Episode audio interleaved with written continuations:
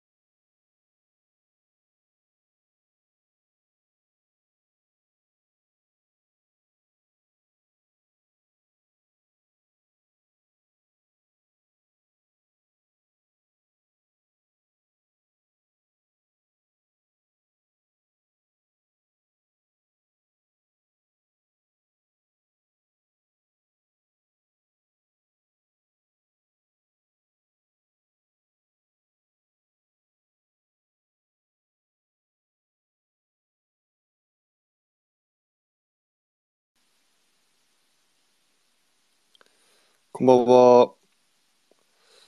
ポルパさん、今、どうもどうも。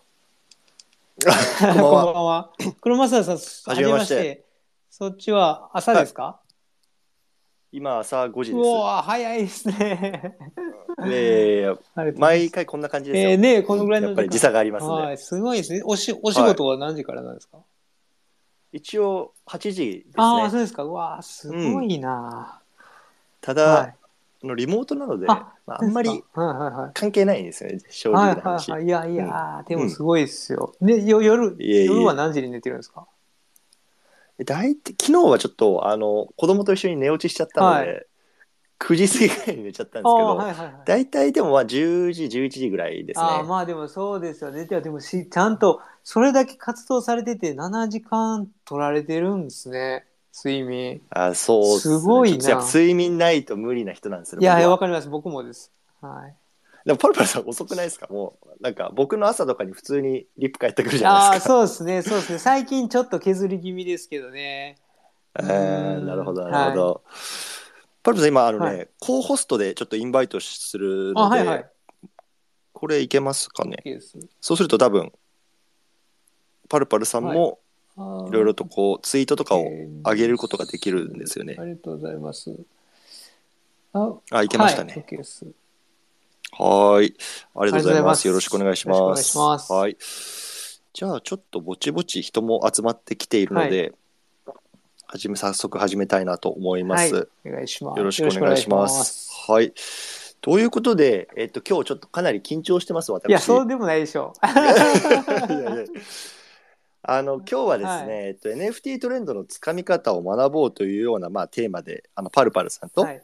あのこういうツペツイッタースペースの時間をあの取らせていただきました。よろしくお願いします。ありがとうございます。はい。うん。で、えっと、聞いてくださってる皆さんどうもありがとうございます。夜遅くに。今日はあれ、日本はあれですね。祝日なんですよね。そうですね、そうですね。確かに。なんか僕も全然知らなかったんですけど、僕もね、あのちょっと祝日とか関係ないんで、言われて思い出しました。今言われて。あそうですか、はい。そう、僕も、うん、知らなかったんですけど、まあちょっと祝日の夜にこんなに聞いてくださって、どうもありがとうございます。ありがとうございます。で、えっと、もしね、質問とかコメントとか、あの、ある方はコメント欄にどんどんあの書き込んでください。で、もうそれを、あの、ちょっと時間取って、そのちょうどパルパルさんともお話ししたいなと思いますので、よろしくお願いします。はい。ということで、パルパルさん、えっと、簡単に自己紹介、最初よろしいですか？あはい、自己紹介ですね。ありがとうございます。願いしますえっ、と、パルパルと申します。と NFT 歴は2019年か。え？いや、じゃあ、じゃあ2021年ごめんなさい。2021年の9月末から10月頭らへんにスタートしたんで、はい。1年半、半いかないぐらいですかね。はいはい。うんうんうんうんぐらいか。らでして、で、もうクリプトはそれまで全く触れたことなくて NFT からなんですよね。あ、そうなんですね。はい、うんうんまあすごいハンマーでも初めはその転売とかで完全に転売目的で稼げるっていうので入って、そこからでうんうんもどっぷり使っていろいろ経験して、で今は本質トレンドも本質も追っかけたりとか、はい。えーで海外のなんか、えー、とコミュニティの、えーチームコアメンバーとして活動してたり、あと自分のマルアカデミーっていうコミュニティを、うんうん。えー、と動かしているというかそれで活動しているような感じです。なるほどなるほど。よろしくお願いします。えっとあの21年の9月に一番最初に入ったっていう話だったと思うんですけど、一番最初に買った NFT って何かって覚えてますか？あえっ、とね日本の方で、はい。陽子さんっていう猫の、おえーはい。の方あなんですはいはいはいはい。でがその方がで僕猫好きなんででその方がポリゴンで出してて、出されててなるほど。当時ね日本はねジェネラティブが全くなくて1分の1の、ね。はい。うんうん。1分の1ばっかりだってで、えーいきなりそのねイーサリアムとか買うのがビビっててガス代もその当時イーサが1イーサ40万から50万ぐらいとかでしたよね、なんではい。あのガス代でで数千円とか1万近くとかもうびこ怖すぎて意味が分からなすぎてポップ確かに。で陽子さんが猫の絵をポリゴンででその百貨店とかで展示されてる方なんですよねもともと。うんはいうんうん。ね、ポリゴンで出されててあめっちゃなんか買いやすいなと思って買わせていただいたのがきっかけですね。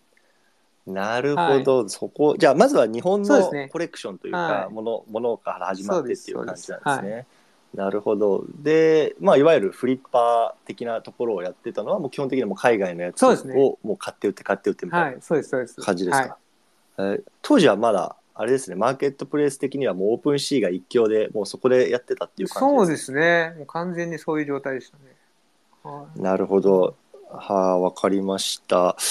でですね、あのコミュニティの話今ちょっとありましたけども、海外のコミュニティだといくつか入ってるんですか？それともアドミットワンかどこかいやいや、ですかそうですね。今はもうアドミットワンだけですね。はいはいはい。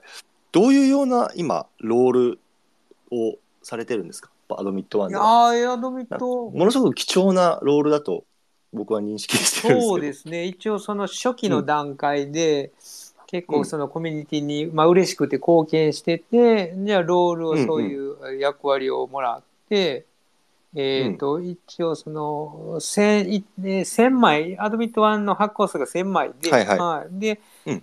まあそこって結構やっぱ G マニーのコミュニティなんで、うん。トップ層の人たちがいっぱいいてるんですけど、やっぱその人たちってあんまり顔出さないんですよね、コミュニティに。初めは出してたんですけど、ああ、そうなんはい、ですね。それぞれ自分の活動が忙しくてほとんど出さなくてっていう感じだ、なんですけど、えーっとその中で、えー後初期の後見者5人がなんかクローズドの部屋に呼ばれて、で、はいはいはい。いつも頑張っその貢献してくれてありがとうございます みたいな感じになってでそのはいはい。どういう貢献かっていうとホワイトリストをもらったりしてきてたんですね。よそのプロジェクト。ああ、はい。なるほど。でうん。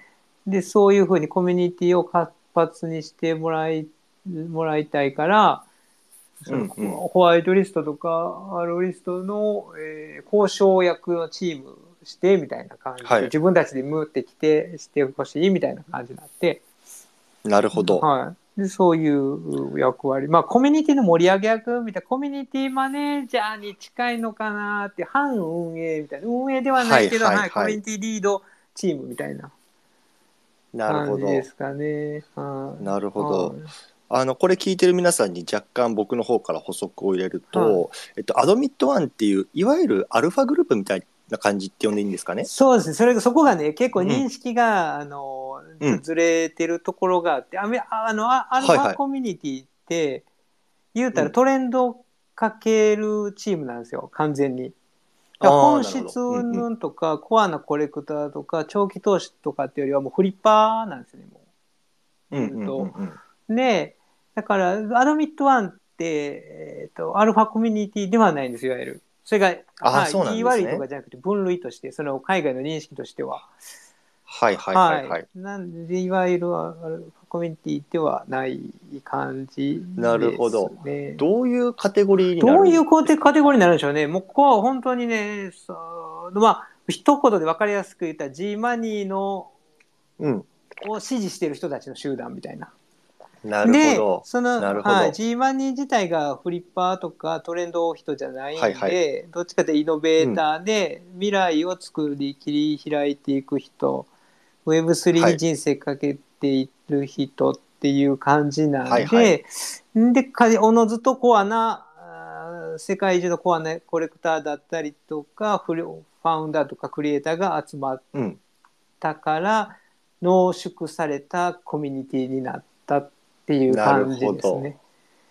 はい、G マニーさん自体はは、もともと彼は YouTuber かなんかですか？あいやいやあの人ねでもともとエンジェル投資家なんですよ。14歳エンジェル投資家か。そうなんですよ14歳でねと株の投資始めて。早い。早いでしょ12歳でも勉強しだしたんですよ。ニューヨークの生まれで,、えー、はいはい、はい。で14歳から株やりだして株えっ、とねだから G マニーっていうあだ名が子供の頃つけられたあだ名ですよね確かなるほど同。級生からではいはいはい、はい。えっ、とね、結構大きいのを当ててるらしくて、有名、自分が、有名っていうか、その自分がこれは大きく当てたっていううちの一つが、アップルらしいんですね。うんうんアップルを early で当てたらしいんですよね。うわなるほど。その当てた理由が、電車で地下鉄とかで、その白いヘッドフォン、当時アップルがまだまだ全然、その世に知られてない時に、アップル製品、はいはいはいアップル製品でも昔から、こう、あれやったじゃないですか、あの、デザインが結構しっかりうんうんうんうんうね、んしてるっていう感じのところで、はい他のところが黒でシンプルでちょっとダサかったヘッドフォンが、アップル製品だけ白、真っ白やったらしいんですよね。で、すごいスタイリッシュで、うんその当時からしたら。うんうんっていうのを地下鉄とかでつけてるのを見て、あ絶対これ流行るわと思ってアップルの株を大買いしたらしいですね。なるほど。はい、でそういうので大きく当てるっていうのを積み重ねてエンジェル投資家になれて、はいはいはい。でエンジェル投資家とか結構投資会社のアドバイザーとかもやってるはずなんですよね確か。うーん。でやってるうちにクリプトを知ってビットコイン知ったけど株とかそのアドバイザーの仕事が忙しくてスルーしてでおビットコイン買うのをくれたらしいんですけど、まあ。買って面白いなと思って買ってんでその2020 2020年に NFT に出会って初めなんじゃ、これパンクスとかで何がいいんかわからんなって思ったけどフォートナイトをやあの、い親戚の子供と一緒にやった時に 親戚の子供たちがフォートナイトのスキーのお店あって喜んでたらしいんですよね。自慢し合ってて、ででもあれってお金払うじゃないですか。でも資産にならんのにお金払って喜んでるなっていうので、あ、うん。NFT 絶対流行るわと思って、2021年の1月1日とかその辺に、クリプトパンクスを当時一番最高値で買ったのが今アイコンにしてるやつです。はいこの猿のやつです猿ね。猿にキャップをかぶってる。だからバブルが来る直前に買ったんですよね。い、なるほど。はい。で、はいはい絶対来るっていうツイートを超ロ long ツイートをスレッドをして、うんうんうん。もうもう絶対パンクス入るからなみたいな NFT 絶対ブーム来るからってで本当に来てで有名人になったっていう感じですよね Web3 の世界でもはいはいはいはい。確かに、この世界では結構有名な方だなぁなんて思いながら僕も見てました。はいそうなんですよで、これ一応 G マニーさんの、まあ、今日のツイートかな。あの上に貼ってるので、はい G マニーさんこんな方だよっていうのを、もし興味ある方、ぜひ見てみてください。なるほど。じゃあそんな G マニーさんのやってるアドミット1の、はいさらに、まあ、いわゆる5名ぐらいの、まあ、そういうようなロールを、まあ、なんていうんですか、日本人として与えられてるっていうのが、まあ、パルパルそうですね今9いうような感じですよね。今一応9人なんですけどねで9人僕なんで、うんまあ僕がもう今はもう僕が一番何もやってないですけどね、そうなんですか。もうなんか、あの、まあ、し、報酬内に、海外でね、結構そういうのだったら報酬つくんですよ。何かしら。けど、別に報酬ないんですよね、アドミットは。その僕らの、僕らのチームもね。まあ多分、うはいもうちゃんとしたチームもあると思うんですけど。ねだから、うん。まあ、マイペースでやらせてもらえるんで。なるほど、はいマイペース。それはいいですそうね。で海海外の情報なんかね、やっぱその他のメンバーになんかもうめちゃくちゃ早いんで、勝てるわけない、うんうん。勝てるというか別にそこでこう貢献できる状態じゃないんで、はい僕はさ、い日本のなんかクリエイターさんとかいいプロジェクトとかがあったら、そのつなぎたいなっていうところポジションなるほど、そういうことですね。あ、それはでもいいポジションそうでね。ですすね。はい。うん。で、あれですか、あの、青パンダ、パーティーは結局あのもうそういうようなつながりで、まあ、パルパルさんからこうそういう海外の、まあ、ジマニーさんのコミュニティだったりとかっていうところにこうつないで、まあ、海外展開できたよそうですね。まあ、一つの例みたいな感じですかね。そうですね。あれがはい、うん。そうですね。なるほど。いやーすごいですね。まああのそんなパルパルさんなんですけれども、ここ数週間ぐらいですかねいわゆるこの連続ツイートみたいな形で、はいはいはい。この国内外はい。のニュースをこう2 3 0個毎日毎日上げてるじゃないですか。はいはでこのいわゆる情報量ですよね。これはちょっと見たことないなっていう感じなんですよ。僕はこう日本語でツイートしてる方の中で。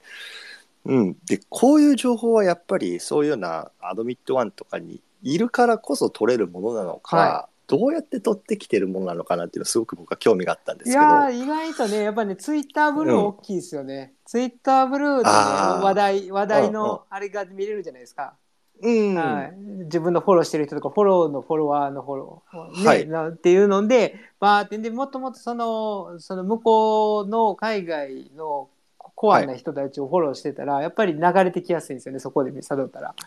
っていうのは利用しねてますしであとまあそうですね。あとでもアドミットワンとかで共有してもらったやつうん。もありますし、うんうん。でそうなるほど。でそのね取得って言ってやろうと思えばできるんですけどいかに時間短くいいな、はい。面白いなっていうのを拾おうと思ったらやっぱりその嗅嗅覚だったりある程度識別する、ん。はい、あれあの目がいるんで別に、まあ、自分はすごいとは全く思ってないですけど、でもある程度その経験はいるいるなとは思いましたね。そのそうね。はい、どれが面白いかどれがなんかちょっと、ちょっとやばいなこのプロジェクトっていうのも全然普通にあるんでそういうのをはははいはいはい外せるかとかっていうのはねありますよね。なるほど、あのこれ聞いてくださってる皆さん上の方にツイートいくつか上げてるんですけど、えっと、一番右のツイートですね。これが、まあ、いわゆる今日パルパルさんが発信した NFT ニュースなんですけど今日は14記事ですすね。ねちょっと少ないですね。ちちょっと少ない、はい。10ちょっと少なくて14記事ですからね。国国内で。毎日2025ぐらい、ね。海外のはねあんまり減らないんですけどね、日本国内のニュースが逆に僕弱いんですよね。ああ、なはい、るほど。どっちかって言ったらそのタイムラインに流れてくる情報が偏りがちなんで、ん。あの似たような前の日のと同じようなニュースだったりとか、ってなりがちなんで、国内のニュースが変動しますね量が。なるほどね、はでもあれですよねそのやっぱ国内のニュースを発信する人できる人ってやっぱり多いじゃないですかこの界隈には、まあそうですよね。うん、日本人なんで、はただやっぱりこれだけ海外のまああの有名なニュースニッチなニュース含めて、はい。まとめて発信できてる人って多分いないんですよ。僕の見てる中で。で、まあ、僕もそうだったんですけど、やっぱり一つのニュースを深掘りして一日一個出すっていう多分スタンスの方が結構多いなって見てるんですよね、はいはいはいはい最近。この連続ツイートで。はい。うん、例えばじゃあ今日のトピックはじゃあえっ、とじゃあドゥーキーダッシュにしようとかっつって、はい。ポーンってやって、うんドゥーキーダッシュについて10個ぐらいのスレッドにまとめて出すとかっていうの方多いんですけど、例えばこんだけドゥーキーダッシュやりますゲリー・ビーのイベントやりますとか、はこれだけを毎日出すのはちょっともう無理ですね僕は。と思いますね。まあ、うん。そうですね。一応そのまとめこうで、ま、すごい短く1個のニュースについてまとめ短くしてるじゃないですか。でも、はい。それをそのまとめる文言を選ぶのに全部1個バーって調べてっていうのは一応ちゃんとやるようにはええ。しているんで時間は確かに予想以上に時間はややっててあかかるな思ってる以上にっていう感じではあります、これはい、リサーチとまとめで発信までの時間ってはい。どれぐらいかけてるんですか、一日。えーっとねいっちゃんはじめやってた時とかね普通に6時間とかかかってましたよ。やっぱりかかりますよね。これななんでここまで時間かかこんなかかるんやとか思いながらうわ大変やわとはい。これでもなんかでもなんか楽しいんですよ。やっぱやってたらやっぱりなそのこうやってバーって情報を追うのが習慣になってるんで、それの延長上でね、しかも人に喜んでもらったら楽しいなっていう感じでやってたんですけどでもね、それやってたらね、他にやることが全くできないんですよね。そうなんですよ。はい、でなので、ちょっとこう容量を掴んできて、今はだいぶね、うんもう短くできてますね。1時間、2時間ぐらい。あそんなもんでできるんですか、はいこれ。すごい。え、これ一番最初に始めたのってどれぐらい前かって覚えでもてますか？どえこれどれぐらいでしたか ?2 週間経ったぐらい、やっぱそんぐらいですよねはい、多分2週間ぐらいです。うん。うんうんなるほど。2週間で6時間から1、2時間までにこう縮めてくるあたり、さすがですね。いやーなるほどまあ、そう。このなんかはいはい。うんうん。こうやって発信しようと思ったきっかけってなんかああ、るんですか？でもエエレナさんですよ、海外の。やっぱり。ええ。あーもうはい。エレナさんの見てめっちゃええやんこれ。でそのバズってるとかっていうのもあるんですけど、単純にこれ便利やなと思ってこれやったら喜んでくれるよなと思ったのと僕にも自分にもできるやろなと思って。だからエレナさんとかぶってるニュースも全然ありますけど、でもかぶってそれやったら全然意味ないし面白くないんで。ではい、はいエレナさんが引っ張ってこない情報とかもあるんですよね。あこのエレナさんあのあんまりその1分の1一定もののアーティストとかの拾ってこやんなとか、はい。はいそういうそんでクリプト全体のは拾ってないなとかっていうのもあるんで、はいはいそういうへところので僕が面白いと思えるのを引っ張ってきたりとかはあるんですけどなるほどもそういうことですねはい、影響はあの人ですね完全に。はいはい。えっとね、今聞いてる方の皆さん宛てに、ちょっと左側のツイートに、昨日ちょうど出てた、このマトンさんっていう方が出してたんですけど、そのエレナさんっていう今、パルパルさんがおっしゃってた方についてのちょっとツイートを日本語だったんで出しました。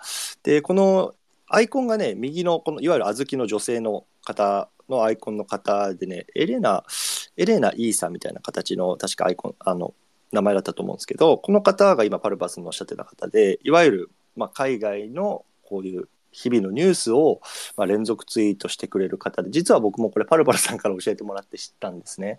でこの方はつい本当にねあのなんだろういわゆる世界中どのニュどこの国のニュースも拾っててたまに日本のなんかうんあのクリプト忍者がどうとかなんかそういうニュースとかも入ってるぐらい本当になんか世界のいろんな情報を集めてるなっていうどっからそんな情報取ってくるんだろうなって僕も感心してた方なんですけどつい先日小豆のモデレーターかなんかかななんかあのし就職できたみたいなツイートをまあ本人もされてました。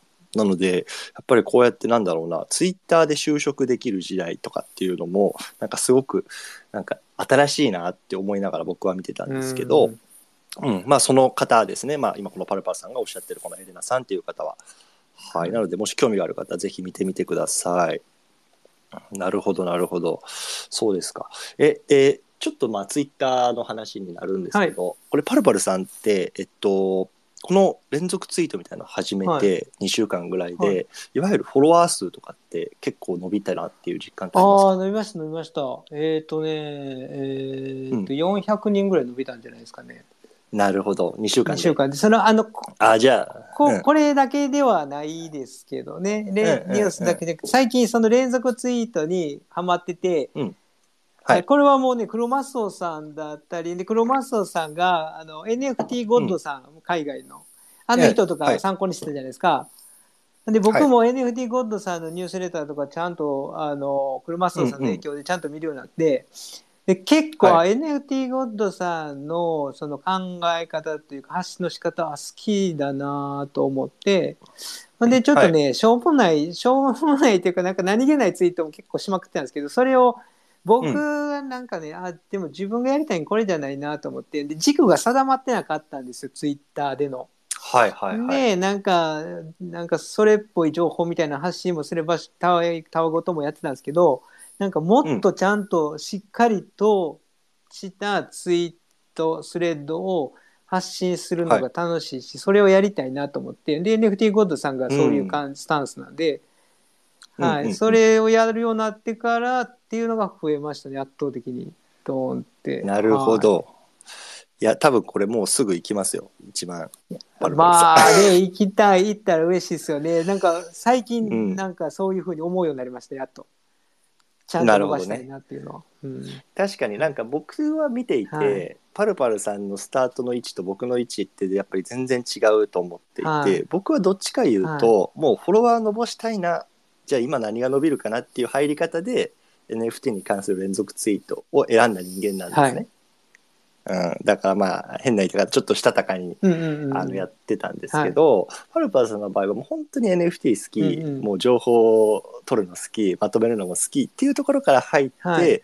まあ、フォロワーはまあ後からついてくるみたいな多分スタンスなのかなって僕は感じてたそんで。うですねうんうん、全然ちアプローチも違うしでも多分これはいくなって僕ああはありがとうございます。あの嬉しいです。ういや僕もね逆にねそのねそのなんか言うたら黒マスオさんのようなテクニックとしてトレンドはいを発信する人って、なんかそれに対してあんまりいいふうに思わない人もいてるじゃないですか、どうしても。いやうんででも全然僕はすごい大事だなと思っててどうだって発信したいするっていうことはそれなりにちゃんと意味を持って発信してる人っていうのは誰であろうとやっぱり「いいね」とかしてほしいしフォロワー増えてほしい見てもらいたいからしてるわけじゃないですか。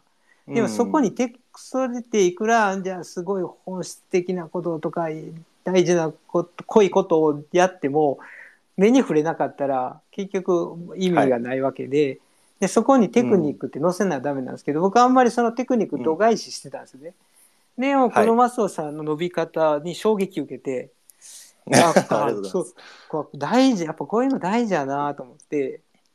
で正直これね正直言って黒マスオさんだったり黒マスオさんもどきみたいなもどきとは失礼ですけど黒マスオさんにあのこう影響されて同じようなツイート、はい。連続ツイート増えてるじゃないですか。で正直、あの訳してるだけやんで終わるような内容なんですよ。うん。でもそれでもいいと思ってて、それでも伸ばせるってすごいなって思ってるんですよね、僕は。でそれはやっぱり役立つ人もいてるからなんですよねそういうのを見て。うんうんうんうんうんでも僕が僕ができることだったり僕が求められてることってそういうことじゃないなと思って、クロマスオさんだったり NFT ゴッドさんのテクニックに自分がもうちょっとだけもうちょっとだけ僕その連続ツイートやってる人他の人よりも濃いことをうんかけるっていうのをはいや,、やろうと思ってそう今なるほどが今それをやってる状態です。はいは。はいいや、あの、もう鬼に金棒状態だと思いますよ、それいやいやいやいやいや。マジで。量産はできないですからね、はいでも結構大変、一個一個が。はい。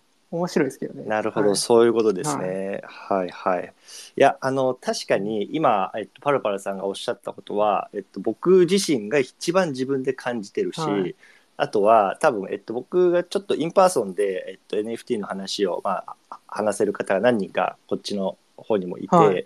先日もちょっと話してたんですけはいはいど、うん、いやぶっちゃけ俺の発信どう思う？みたいな聞いたんですよ、はいはいはいは 自分でね、うん、したらやっぱそういう人たちはもうすでに NFT 知ってるし、はい。あのいやお前の発信浅いよい。っつって、うんただなんだろうなそういうえっとメディアから出てきたやつを、うんうん。まあ、確かにあれって英語だし言ってる内容分からにくいから、うんそれをただ分かりやすく言ってあげてるだけだようん。ねみたいなうんうん感じで言われて言われたんですよ。はで、うん、それ自身はは僕自身も感じてるし、うんうんうん。僕は別にそのなんだろうな NFT にまああのめちゃめちゃどっぷりうんうんうん。ハマってたかハマってるかっていうと別にそうでもないし、はい。多分パルパルさんみたいに深いそのつながりとかもないし、うんうんうん。うん、なんかそれはやっぱり自分自身が一番分かってるんですけど、うんうんあの、うん、分かってるから逆にそうだからパルパルさんとかそういういわゆる NFT の本当のプロフェッショナルみたいな人から見たら、うんうんうん若干煙たがれてら煙たがられてるんだろうなっていうのは感じながら この3ヶ月発信してましたぶっちゃけたあ。なるほど。うんはい。まあ、ん僕はですよ、僕僕、うん僕ちょっと特殊なんで、僕逆にそういうの煙たがらないですよね。なんか、僕に持ってないことやってる人だなと思って興味持つんですよね。でも確かに、そのね、うんうんうん。うんもうね、これね、結構ね、暴言だから嫌われるかもしれないですけど、本物ぶってる人が多 多すぎるんですよ。で、うん。基本的に表で発信してる人って、はい。本当の意味での本物の人いてないですからね。もう僕も含めてね、僕もまがいもんなんで、うんうんでもほほいやいや本物の人ってそんな表に出る必要もないし、そんな暇もないんですよね。本本気のリサーチャーって。うんもう、うんうんそう自分の業務に追われてるしそういう表で発信するメリットもま何もないんで、自己顕示欲を高める必要もないしマネタイズする必要もないんででそそもそもなんか職人みたいな感じなんで、そういうのに興味ないんですよね。はいはい。だから表で表に出てる人を腐してるのは、うそのなんかいやお前が言うなよ状態なんですよ。なだから僕はそういうのど。したくないしそういうの好きじゃないし。でそれをするなら、その人から学ぶ学ぶ何か学ぶところを探すっていうタイプなんでっていうのをそういうことですね。はい、だからあんまりそのなんか薄っぺらい情報しやがってテクニックはどうだとか、まがいものリサーチャー名乗りやがってとか言ってる人は、いやお前が言うなよっていうのは全部思ってますんで。なるほど。いや、だから逆に僕はそれが意外だったんですよ。はいパルパルさん連続ツイートしてるじゃんって思ったのがすごい意外で、はいはいはい僕はもうほんどっちか言うと、はいまあそういうパルパルさんが今言ってた方みたいな印象があったんですまよ。あそうでしょうつまりね。はい。うん、あのやっぱりそういうアドビットワンはでかなりっていう、アドビットワンってもう世界的に著名な、まあ、グループの中でもかなり特殊な役割をすでに与えられてる方が、は多分あの僕なんかのこうツイートとか見てああなんかやってるなって思って多分白い目で見てるんだろうななんて思いながら、でもあのそれに屈しちゃいけないなって思いながらずっとやってたんですけど。でもあれパルパルさん連続ツイートしてるなしかもめちゃめちゃ伸びてきてるなってのを見て、あれなんかちょっとこの人話したいなって思って声かけさせてもらったんですうん、だからその辺の意図が知りたかったんですよね。ありがとうございます。そういうことでしたなるほどでねそうですすね。。そうですね。はい。うん。へえ面白いですね。うんうんなるほど。はいいやありがとうございます。ちょっとぼちぼち30分ぐらい経ってきたので、はい少しコメント欄にいただいてあるコメントを拾っていこうかなと思います。もし皆さん何か質問とかコメントとかあったら、ぜひぜひどしどしください。はい。じゃあ、えーっと、じゃあ一つですね、はえーっと、ふわ、和風さうん勉強させてもらいます。ありがとうございます。あ小太郎さん、楽しみにしてました。あありりがとうございま。すえっ、と、エイリアンズドットレンズさんがいい質問してます。ビットコインオーディナルって流行りそうでしょうかこれ僕も気になるんですけど、はいこのあたりはいかが、どう見てますか？最近よく出てまけど。ですすね。ここはやっぱり注目してるんですけど、今の段階やったら、ただの、えーインフルエンサーのマネーゲームでを止まってる状態なんですね。うん無理やり価値つけてるような状態っていうのは、その、はいはい。えっ、とね、今取引活発にされてるのって、イーサリアムにラッピングしたものを、はいはいじゃないですか。ということはもうイーサリアムの NFT と変わらないっていう見方されてるんですよね。うん。おおおあの海外とかではそういうマーケットメーカーというか主要な人らからすると。でうんなんでいやそれだからその、ね、ビットコインに乗ってるっていう価値はあるんですけどうーんとどう言ってるんですかね。イーサで全然いいやんってなってる状態なんで、はいはい。ビットコインにスマートコントラクトの機能が乗っかったら変わる。すっごい変わるって言われてます。うん。もうそれはうそかなり一つの市場がまた生まれるって言われてるんです。ね、はいはい。直接乗ったら。でもビットコインのマキビットコインマキシってスマコンとか嫌いなんですよ、もうビットコインはビットコインのままでいいやんみたいな。金やから デジタルゴールドやからうん。そのうん。それ以外の価値を載せやんとってくれっていうはい。のに凝り固まって、まあ良くも悪くもねそういう信念がある人たちなんでなので、えっ、とね嫌がるんですよスマコン開発してる会社とかあるんですけど、だからはい。レイヤー2としてのスマートスタスタックスとかはレイヤー2としてビットコインのレイヤー2としてスマコンがあるんですけどうん。直でビットイーサリアムみたいに直乗りのビスマコンはないし作ってる会社あるけどそういうマキシとかフル株が、うん。とかそういううーとマイナーとかが嫌がってるからなかなかそこがその壁が崩れないっていう状態でそこが崩れてスマホ乗っかったら本当の意味でのビットコインのうオーディナルズの市場ができるだろうっていう見方されている感じでどすね。はい。えーじゃあまだわからないまだわからないですけどでも注目はする価値あると思います全然。うん、なるほど。なんですよ。ちちなみにパラパルさんはなんか今回のこのなんか、ブームで何か買ったりとかはしたんですか？ビットコインオーディナル関係は。ああ、あの遊びでね、ビットコインパウンドス、あれもうミームなんで完全に、はいはいはいあれ完全にミームなんでう遊びで買ってすぐ売りましたけどね。あ あ、やばい結構あれですよね。なんか なるほどそういうのいました、はいいますよね、はそうなんですね。なるほど。ちなみに最近は結構か売買とかもされてるんですか？それともあんまりなんですか？その NFT 全般で言うと。あんまりパルパルさんは。僕そうっすね、してないかな。してない。あ、でも国内のね、あのうんうん。ーあれですよ、池早パスとか買わせてもらってますよ、全然。あそうなんですね。はい。僕あれもすごいですそうですね、うん。僕あれなんですよ。そのうあの Web3 か本質かどうかっていう分析とかそれと投資として、あの価値が上がりそうだとかお金稼げそうだっていうのと区別してやるんで完全に。うん。だからそのね買う時って投資としてかコレクターとして欲しいなと思うのと買うのと投資として勝てそうだなとかなんか価値上がりそうだなって思って買うのと本っていうのも別々の判断でしてるし。で本質的なことを Web3 の本質的なこととかトレンドとかをというかその情報とか学びとしてっていうのも別として置いてるんですよね。うんうんうんうん。だからこれは Web3 的じゃないよなだだから買わんとこうとかっていうより Web3 的じゃないなと思っても価値が上がるんやったら買う価値があるんで買うっていうふうにし判断してますね。だからあそれ買ってんの意外やなって思われるのとか普通に買ってますよ全然。いや、池早パスは意外でした。でしょ？でしょ？全然全然、うん。もうだって池谷さんですよ。日本のマーケットメーカー。それ上がるに決まってるでしょ？って思って、速攻で僕ね、うん。出始めの速攻でね0.1以下で買ってますからね、いやーなるほどね。さすがですね。だから結構僕の中では、やっぱりまあざっくり言うと、あの海外をやっぱり追ってる方は、はなんだろう日本を見てない方とか、うん逆にちょっと見下してる方とか、まあね。まあうん。ストレートな言い方すると、うん。池早さん界隈を嫌いだったりとか、そういう方が多いなって思いながらちょっと外から見てるんですはいけど、はいはいはいだから意外でした。そういうちょっと正直そういう池早パスとかを買ってたりとかそれこそ、えっと、青パンダを、まあ、いわゆる輸出するというか、はそこにこうつなげるのとかも、あそこ行ったんだって当時は僕思ったんですよね。そういう人多かったみたいですね、うんううん。ん、そう。はい。そうなんですよ、うんなるほどですね。だからそこはもう全然なんだろうなブロックというかボーダーはなくて、はい。もういいものはいい価値の出そうなものはあそうそう価値そうですの出そうなものそうだからそういう感じなんで、なんか一貫性ないなっていうふうに見られるんで。だから僕のこと苦手な人とか嫌いな人全然普通に言ってますよいっぱい。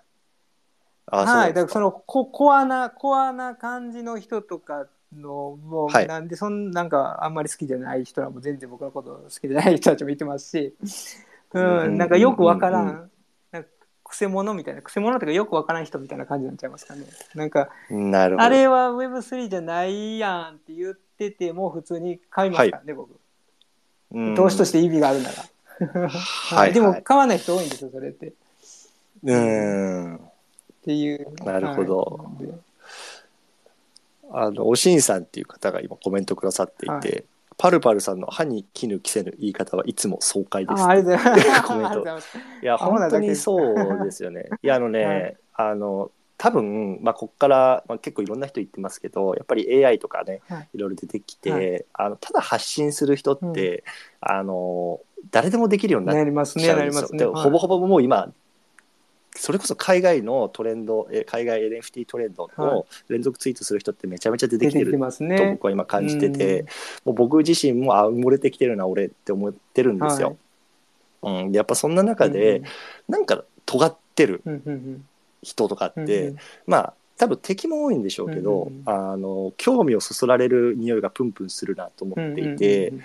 パルパルさんは僕の中ではやっぱそういう人だったんですよね。おこの人めちゃめちゃ言うし、ーあの言う言うけど池早パス買ってるってめちゃめちゃおもろいなみたいな、うん青パンダ外に出してる人ってどういう人なんだろうとか、えこの人海外の人だと思ってるのになんか連続ツイートしてるぞとか なんかちょっとそのあたりがすごい気になったんですよね。だからやっぱりトゲはい。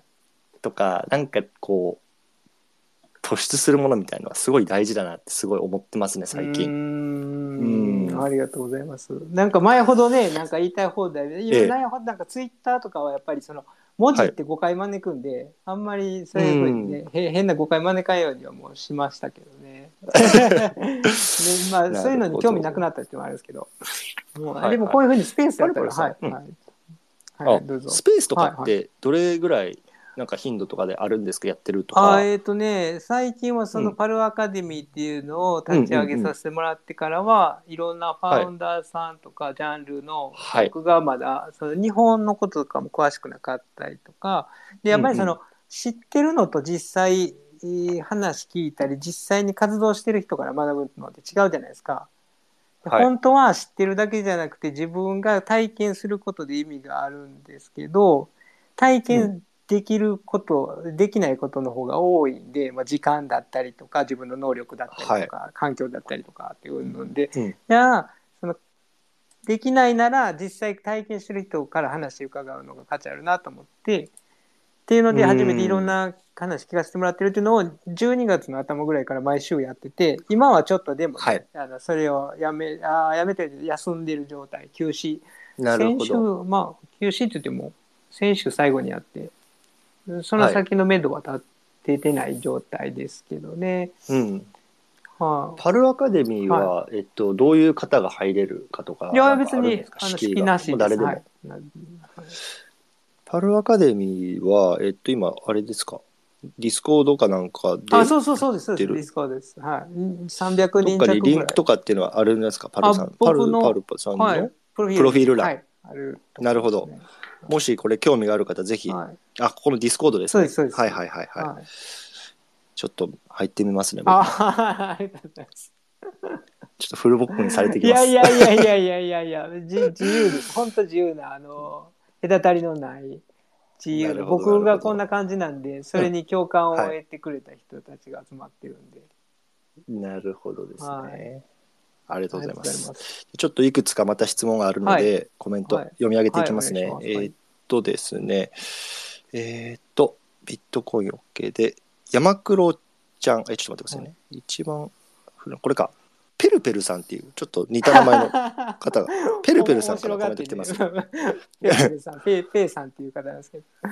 はい。あの、あれですね、ちょっとコメントですね。このスペースの前にパルパルさんに個人的に質問してたリサーチャーに対してのことが話題になってたんで、とても興味深かったですというような言葉、あコメントですね。はいありがとうございます、ペルペルさん。はい。で山黒ちゃん、これちょっと質問ですね。スーパープーマ、マリリン・モンロー、どうなりそうでしょうかっていうようなところなんですけど、このあたりの、まあ、新しいプロジェクトですね。ちょっと僕も正直あんまりうてうあれなんですけど、ご存知ですか？スーパープーマン、マリリン・モンロー。知ってるのは知ってるんですけどちゃんとね僕もね終えてる状態ではないんですよねそのポルシェの時みたいにはいはいはい。はい基本的にそうですね僕もその時間がかなり限られてきてるのと自分がそのアローリストとか掴んでるやつじゃないと追ってない深くは追ってないうん。ニュースとしてのレベルまでは追ってたりするんですけど本気でもどうそのまあ周囲の空気感だったりとか取り巻く環境とかっていううん。うん。時流みたいなんとかっていうはいのはい。を調べきれてないんで何とも言えないですけどなるほど。そんなにね、どうどうなんですかね。まあスーパープーマに関しては別にどう言ったらいいんですかねさ炎上もしてないですしっていう感じですよね。わかんない。別に妥当なライン、そんなすっごい、すっごい上がることもなく、暴落することもなくっていう感じじゃないですかね。はいただそのね、大大手のブランドって、やっぱはいりある程度仕込んでから、ちゃんとした準備してからミントするんで、いや、うん大体そのミントの1週間以内とか遠くても1週間とかかなに大きいアナウンスがあったりするんですよ。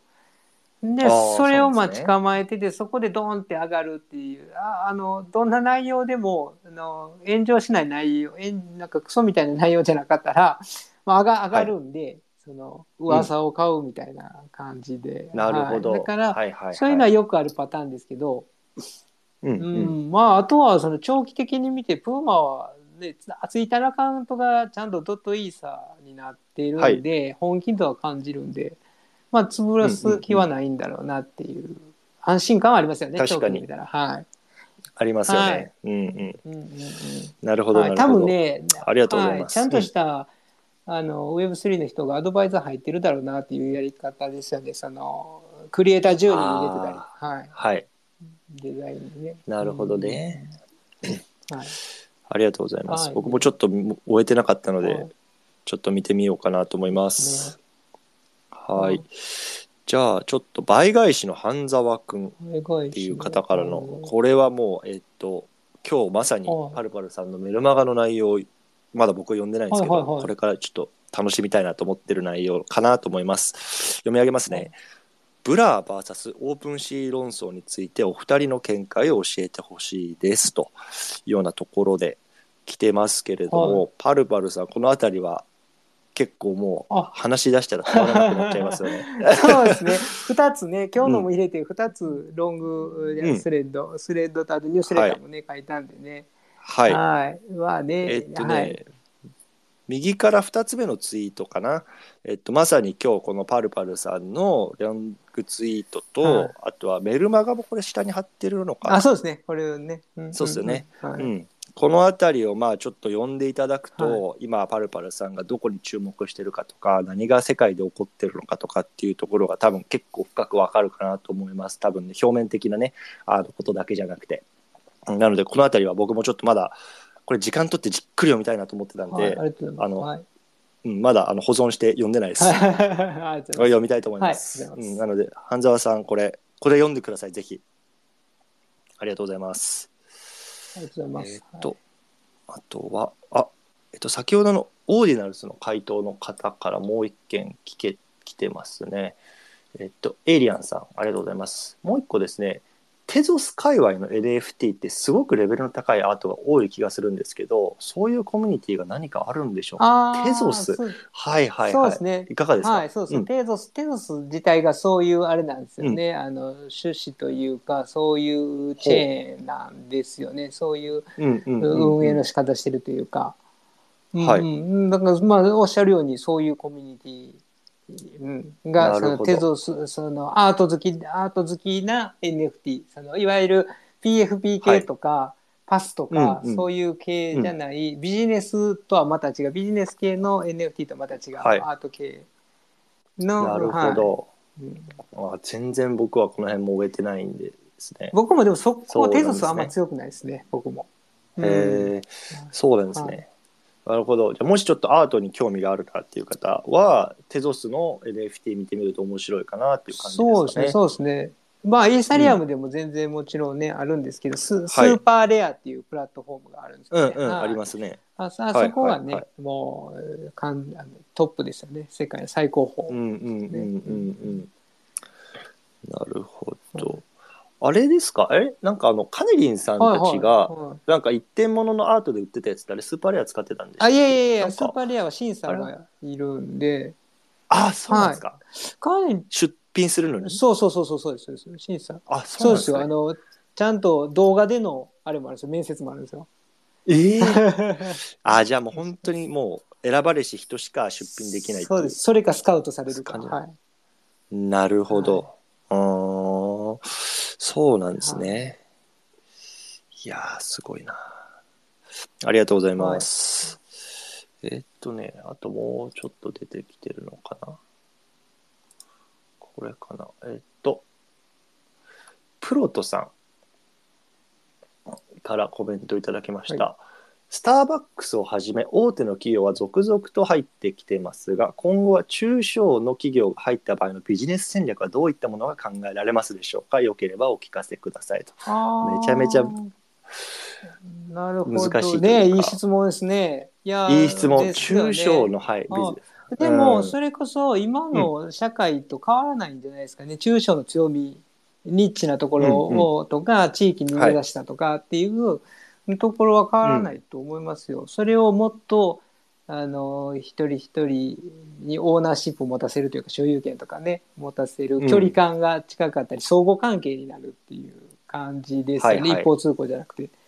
っていうところにその中小企業のサービスが乗ってくるっていうイメージじゃないですかね。うんなるほどね。別の戦い方というかねその今の社会の成り立ち方と違うんじゃないですかね、中小のジャンルとか規模にもよるでしょうけどね。うんう。うんまあ、本当そうですよね、はいやっぱりニッチなところですね結局やっぱり大手の企業が今入ることによってもう話題全部持ってかれちゃうじゃそないですすね。スターバックスだナイキだとか、はいやっぱりそこでもう全部持ってかれちゃうので、うんやっぱ同じ土俵はもそうですねう。到底戦えないから、うんどこにこうマーケットがあるかっていうニッチなところを探すかですそうよね。ですね。と思います。うんはい、確かに。ありがとうございまがす。とうございます。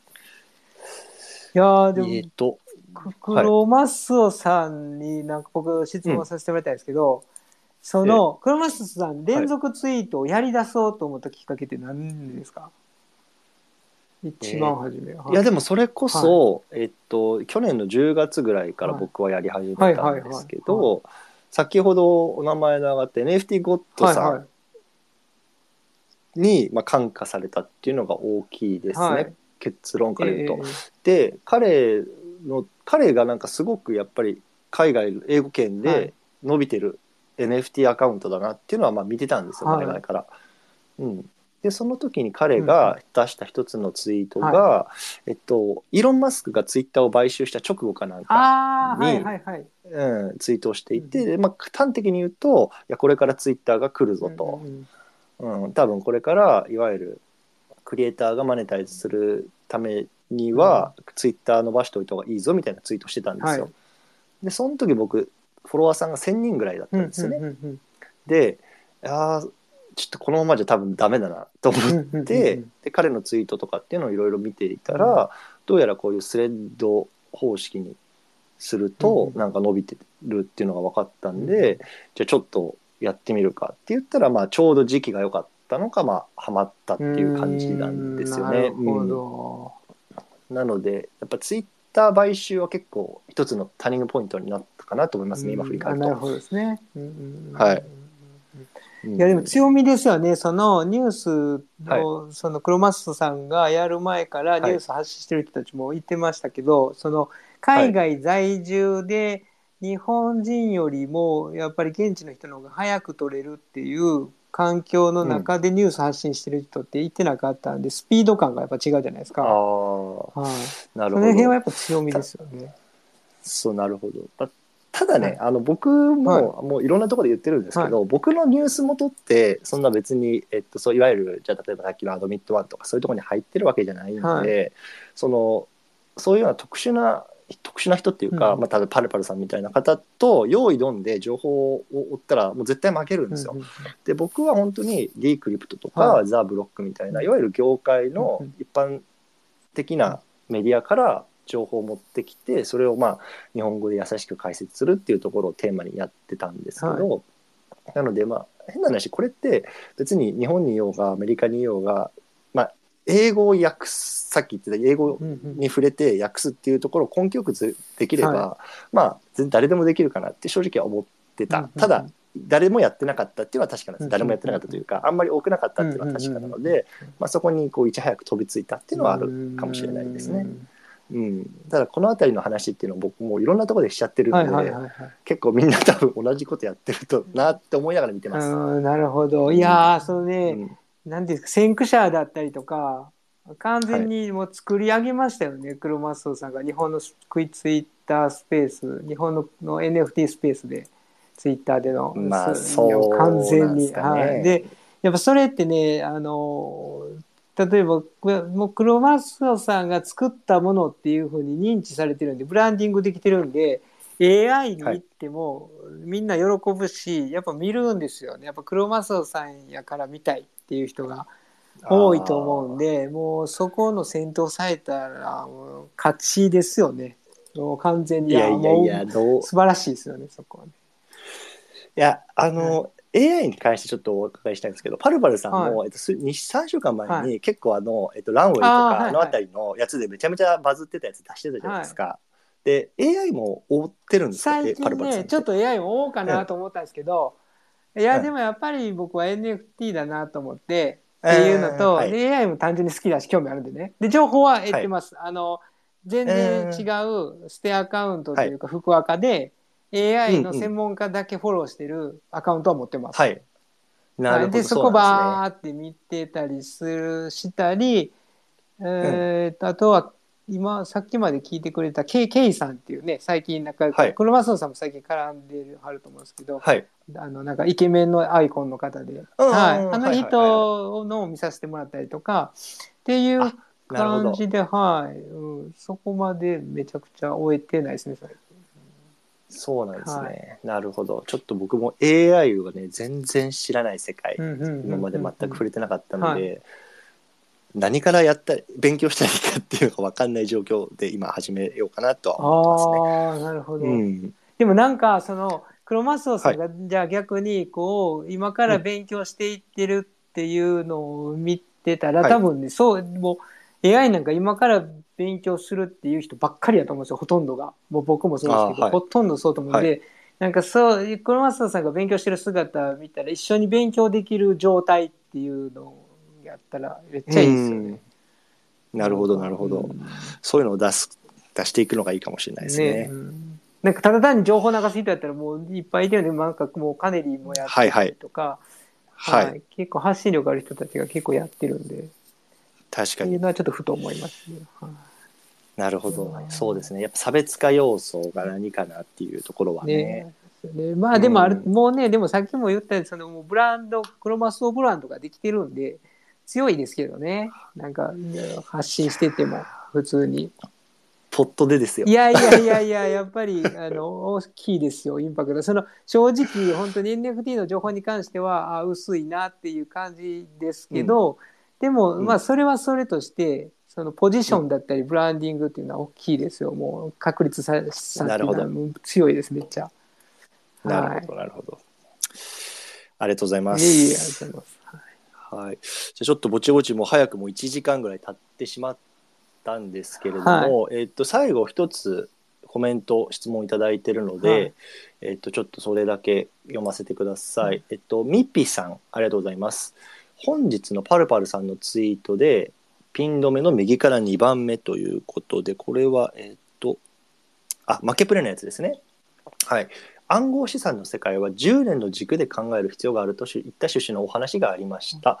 もし可能であればお二人の考える10年後の NFT の未来イメージをご教示いただけましたら幸いですというようなコメントですねおー10年後の NFT の未来どうなってますかっていうどうなってるんでしょうね。どうなってるんでしょう。いや、もうでも、いや、10年後か、逆に、その、1年後とか2年後とか、年内とか、もうどんどんレ,、レイヤー2、ポリゴンとか、GK シンクとか、はい。いまあ、いわゆるイーサリアムを基盤としたレイヤー2のチェーンが、はい。どんどん進化するフェーズに入っていってるんで、っていうことは、はい。もっと一般普及していく。やっぱりそのスターバックスだったりとか、えっ、とララディットラディットとかうんうんが、はい。そのポリゴン使って配布すごい広めてるじゃないですか、い。そういうのが加速していくだろうなっていうのは想像できてて、であとはでも10年後とかになってきても本当にメタバースとか AI とかがどんどん絡み合っていってる状態でしょうね、NFT に。うんうんうん。はい。